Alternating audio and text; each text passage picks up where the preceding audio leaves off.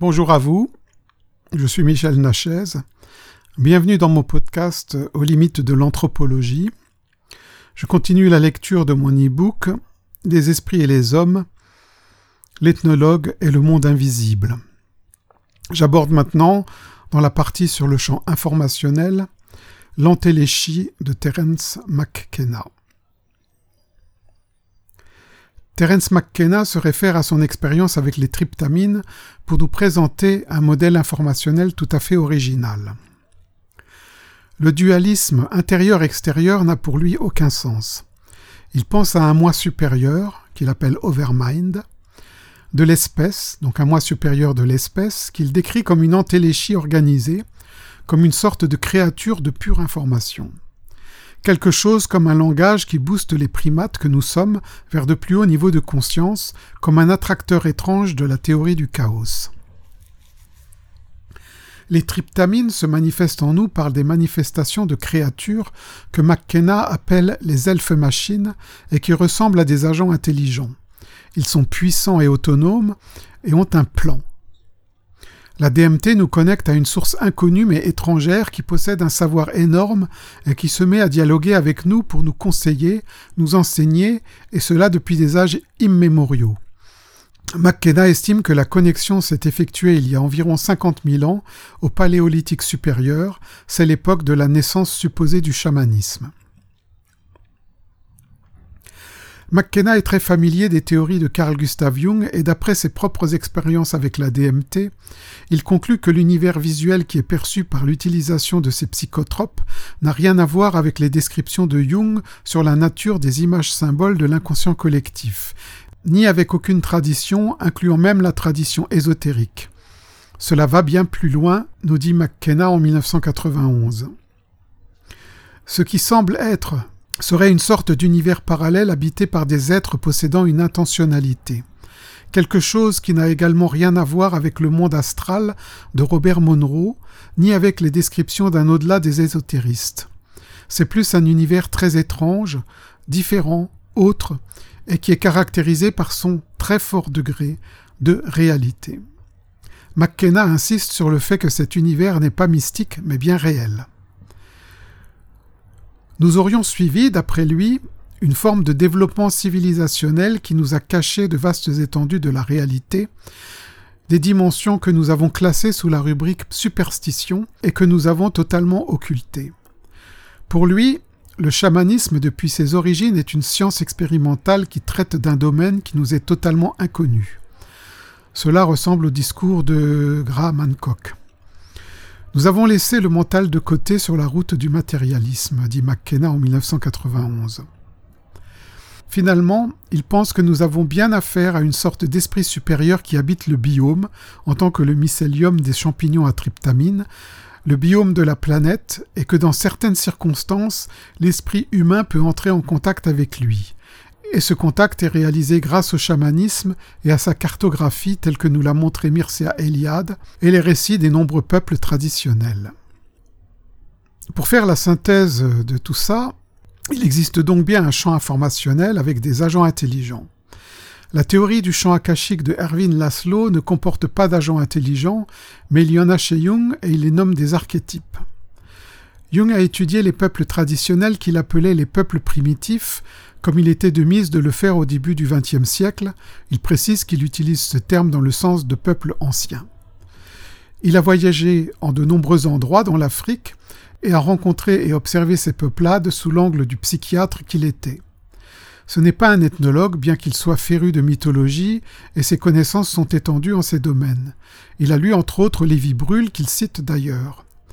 Mais à la lecture de ces textes sur les primitifs, entre guillemets, on constate que ses connaissances sur ces peuples sont aujourd'hui dépassées. Il n'a pas pris la mesure des univers mentaux des peuples traditionnels qui sont à l'heure actuelle beaucoup mieux connus.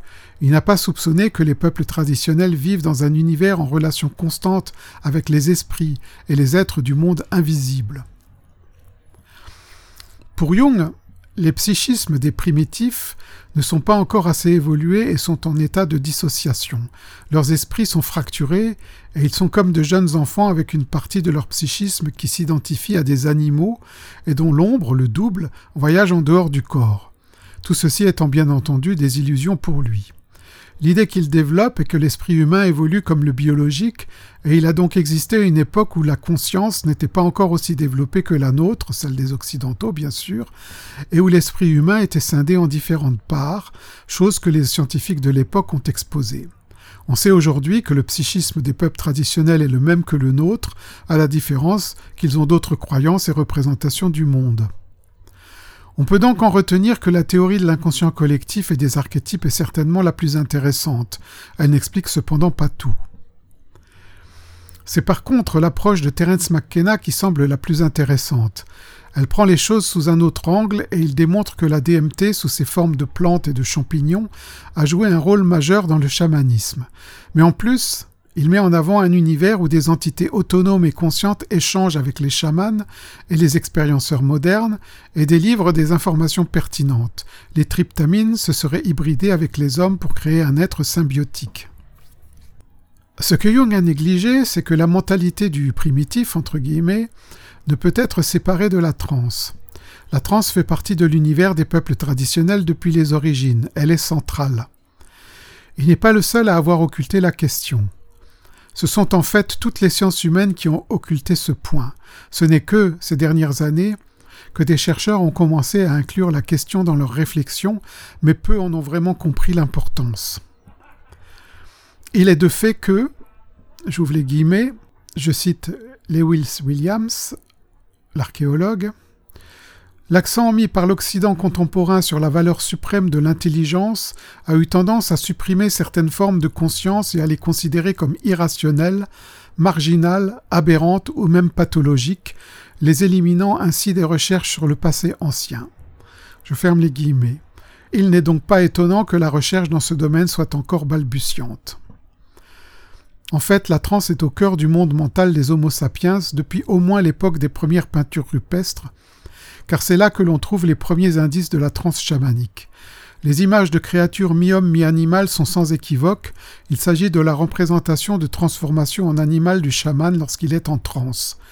Les peintures rupestres sont des témoignages de perception du monde des esprits. On peut donc en inférer que la transe était pour ces populations de chasseurs-cueilleurs préhistoriques un moyen de connaissance important et vital pour leur survie. À mon avis, c'est cela qui a permis à l'Homo sapiens de développer sa culture et ses techniques et de finalement inventer l'agriculture et l'élevage.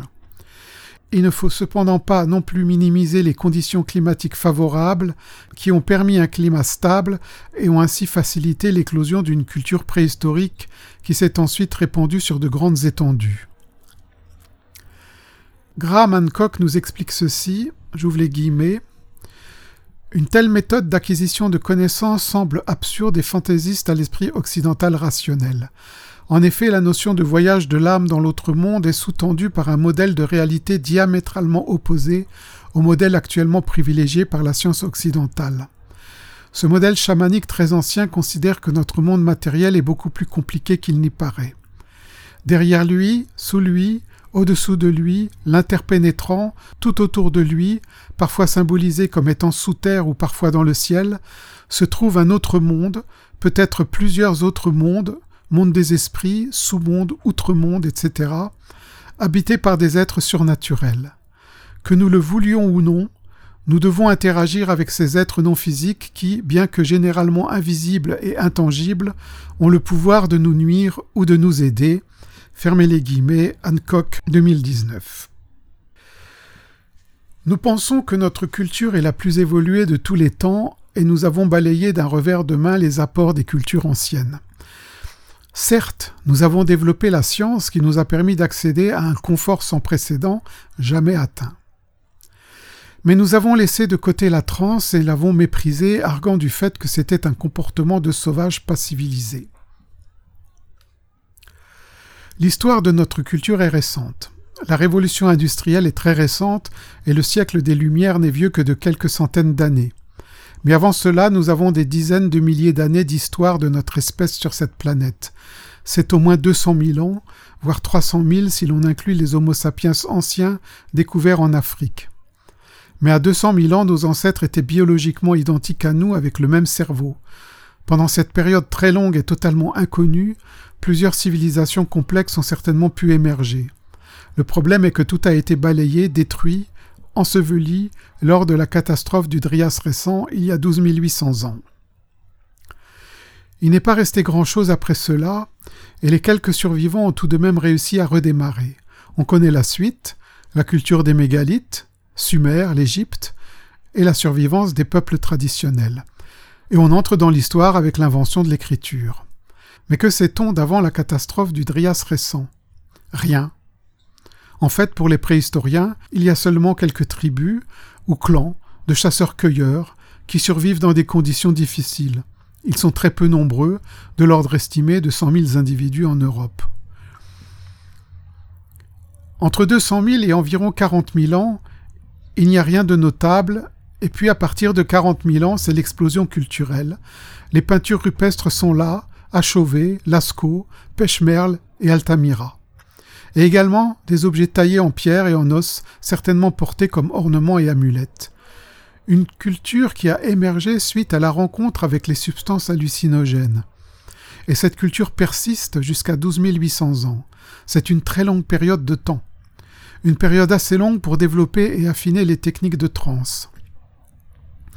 Pour être un peu plus précis, il faut savoir que la datation au carbone quatorze ne permet pas d'aller au-delà d'environ cinquante mille à quarante mille ans en arrière. Ainsi, la période de deux cent vingt mille ans à quarante-cinq mille ans est appelée paléolithique moyen. C'est aussi la période des Néandertaliens qui avaient des outils de pierre rudimentaires et n'avaient pas d'art, mais enterraient leurs morts. Le paléolithique supérieur s'étend de quarante-cinq mille ans à dix mille ans. Il est caractérisé par la suprématie des Homo sapiens qui n'étaient pas différents de nous, même corps, même cerveau. Ces populations étaient très habiles. Il s'agissait de très bons artistes car leurs peintures sont exceptionnelles. Il ne s'agit pas d'art dans notre acception du terme actuel, mais de peinture ayant une fonction chamanique. Voir Clot et Lewis-Williams deux mille un.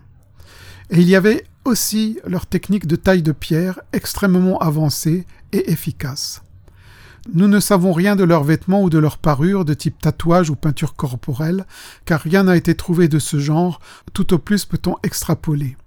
Lewis-Williams écrit ceci à propos des humains de cette époque, j'ouvre les guillemets, aujourd'hui, de nombreux historiens de l'art et archéologues s'efforcent de souligner la modernité des peuples du Paléolithique supérieur, tant sur le plan comportemental que conceptuel, et même de repousser les comportements modernes plus loin dans le temps en réhabilitant les Néandertaliens du Paléolithique moyen. Fermez les guillemets, Lewis-Williams deux mille quatre. En plusieurs dizaines de milliers d'années, il peut s'en passer des choses, surtout quand il est question d'une population intelligente et inventive. On a longtemps pensé que cette population était arriérée et primitive, mais aujourd'hui on s'émerveille de ce qu'ils ont laissé comme artefact. J'ouvre les guillemets. Comme le dit l'archéologue américain Randall White, l'ornementation corporelle aurignacienne explose sur la Seine dans le sud-ouest de la France au début de l'Aurignacien. Elle semble avoir été complexe sur le plan conceptuel, symbolique, technique et logistique dès le début. En d'autres termes, il y a eu une sorte de saut quantique cognitif, fermez les guillemets, Lewis-Williams deux mille quatre. Mais il y a autre chose qui est notable et que souligne Lewis-Williams, c'est la soudaineté de cette explosion culturelle. Elle apparaît d'un coup il y a quarante-cinq mille ans dans notre Europe, et il s'agit d'après ses propres termes d'activités diversifiées et sophistiquées. Il ajoute, j'ouvre les guillemets, les partisans les plus extrêmes de la théorie de la révolution humaine affirment que le comportement humain moderne est un tout et qu'il est apparu partout il y a environ cinquante mille à quarante mille ans. Ils attribuent ce changement soudain apparent à des modifications neurologiques à l'échelle de l'espèce associées à l'apparition d'un langage entièrement moderne. Fermez les guillemets, Lewis-Williams deux mille quatre. Il y voit cependant l'origine probable en Afrique, car c'est là, entre trois cent mille ans et deux cent cinquante mille ans, que la transformation s'est initiée. Puis, par petites touches, les différentes habiletés se sont développées.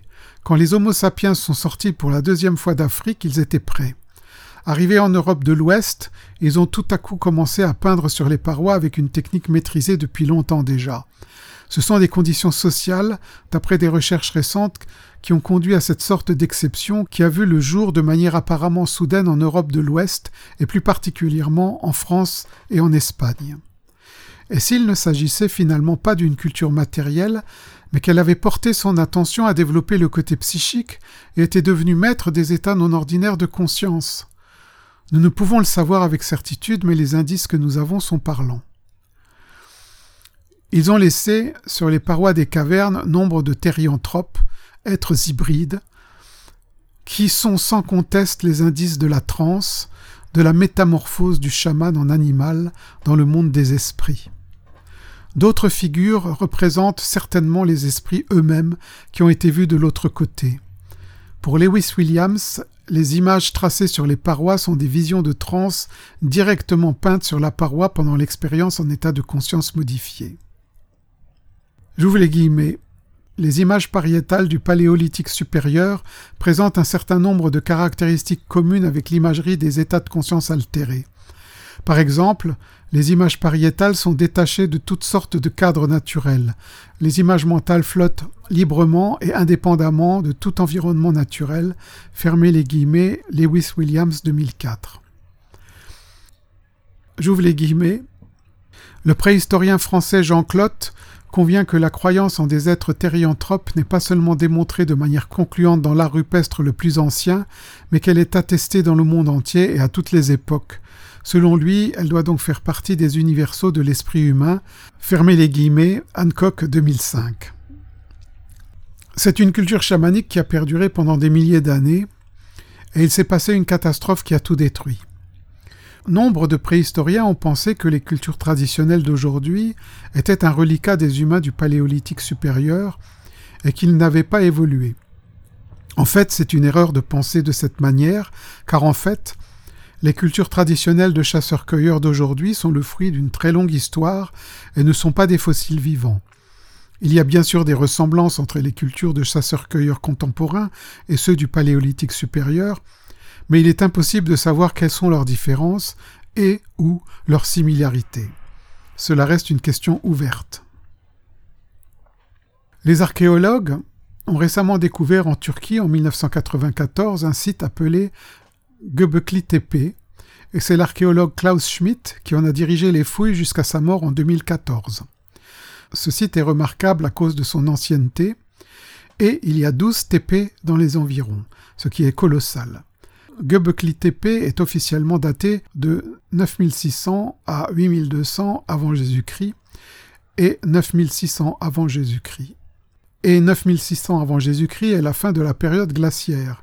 Le Dryas récent s'échelonne de dix mille huit cents avant Jésus-Christ à neuf mille six cent vingt avant Jésus-Christ. Schmidt affirme que Göbekli Tepe, et c'est certainement la même chose pour les autres tépés, a été volontairement enseveli pour le protéger.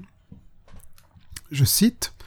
Si la majeure partie de la datation réalisée à Göbekli Tepe a été effectuée à partir des substances organiques de la fosse, un fait que je pourrai confirmer plus tard en me fondant sur les articles publiés par Schmidt, alors nous ne connaissons que la période à laquelle le site a été comblé. Les piliers doivent donc être au moins aussi vieux, mais ils pourraient l'être encore davantage puisqu'ils se sont dressés là pendant une durée indéterminée avant d'être enfuis. Fermez les guillemets, Hancock deux mille cinq. Donc, Göbekli Tepe a été volontairement enseveli, et j'insiste là-dessus. Les analyses des symboles apparents sur les pierres levées semblent indiquer un peuple qui avait des connaissances astronomiques avancées. Ce qui a marqué les archéologues, c'est qu'il n'existait aucune culture à cette époque néolithique capable de construire un site de ce genre, d'une telle complexité. Cela bouleverse évidemment la chronologie historique officielle, et c'est pour cela que les dates officielles semblent avoir été sous-évaluées pour ne pas mettre à mal la théorie qui veut qu'avant la catastrophe du Dryas récent, il n'y a eu aucune culture avancée sur Terre. Malheureusement, les faits sont là. Cela remet en question tout ce qu'on nous a enseigné sur les peuples préhistoriques, et cela nous montre qu'en fait nous ne savons rien de ces époques reculées. Je pense que des cultures qui ont utilisé la transe depuis deux cent mille ans au plus reculé et quarante mille ans au plus récent sont des experts des états de conscience non ordinaires. Ils ont pu bâtir une civilisation basée sur une technologie reposant sur les capacités mentales. Leurs techniques sont initiées soit par l'ingestion de substances psychotropes, soit par des procédés physiques de stimulation sensorielle. Dans tous les cas, il s'agit d'activer la production de D M T pour contacter les esprits et échanger avec eux. L'analyse des peintures rupestres effectuées par Lewis-Williams démontre sans l'ombre d'un doute que les anciens humains des temps préhistoriques maîtrisaient parfaitement les techniques d'induction de transe. Ils avaient des facultés mentales aussi développées que les nôtres et ont ainsi pu entrer en contact avec une source d'informations qui leur ont permis de développer une culture basée sur des technologies mentales. Nous ne saurons jamais ce qui s'est réellement passé et quelle était la nature de leur culture. Mais il en reste des traces éparpillées sur toute la planète, des traces que nous ne voulons pas voir alors qu'elles sont sous nos yeux, des traces que nous dédaignons parce que nous pensons que ces gens-là étaient des primitifs incultes et sauvages. Je termine par là cette partie sur le champ informationnel. Je vais maintenant, dans le prochain podcast, aborder la question de la transe. Merci de votre attention.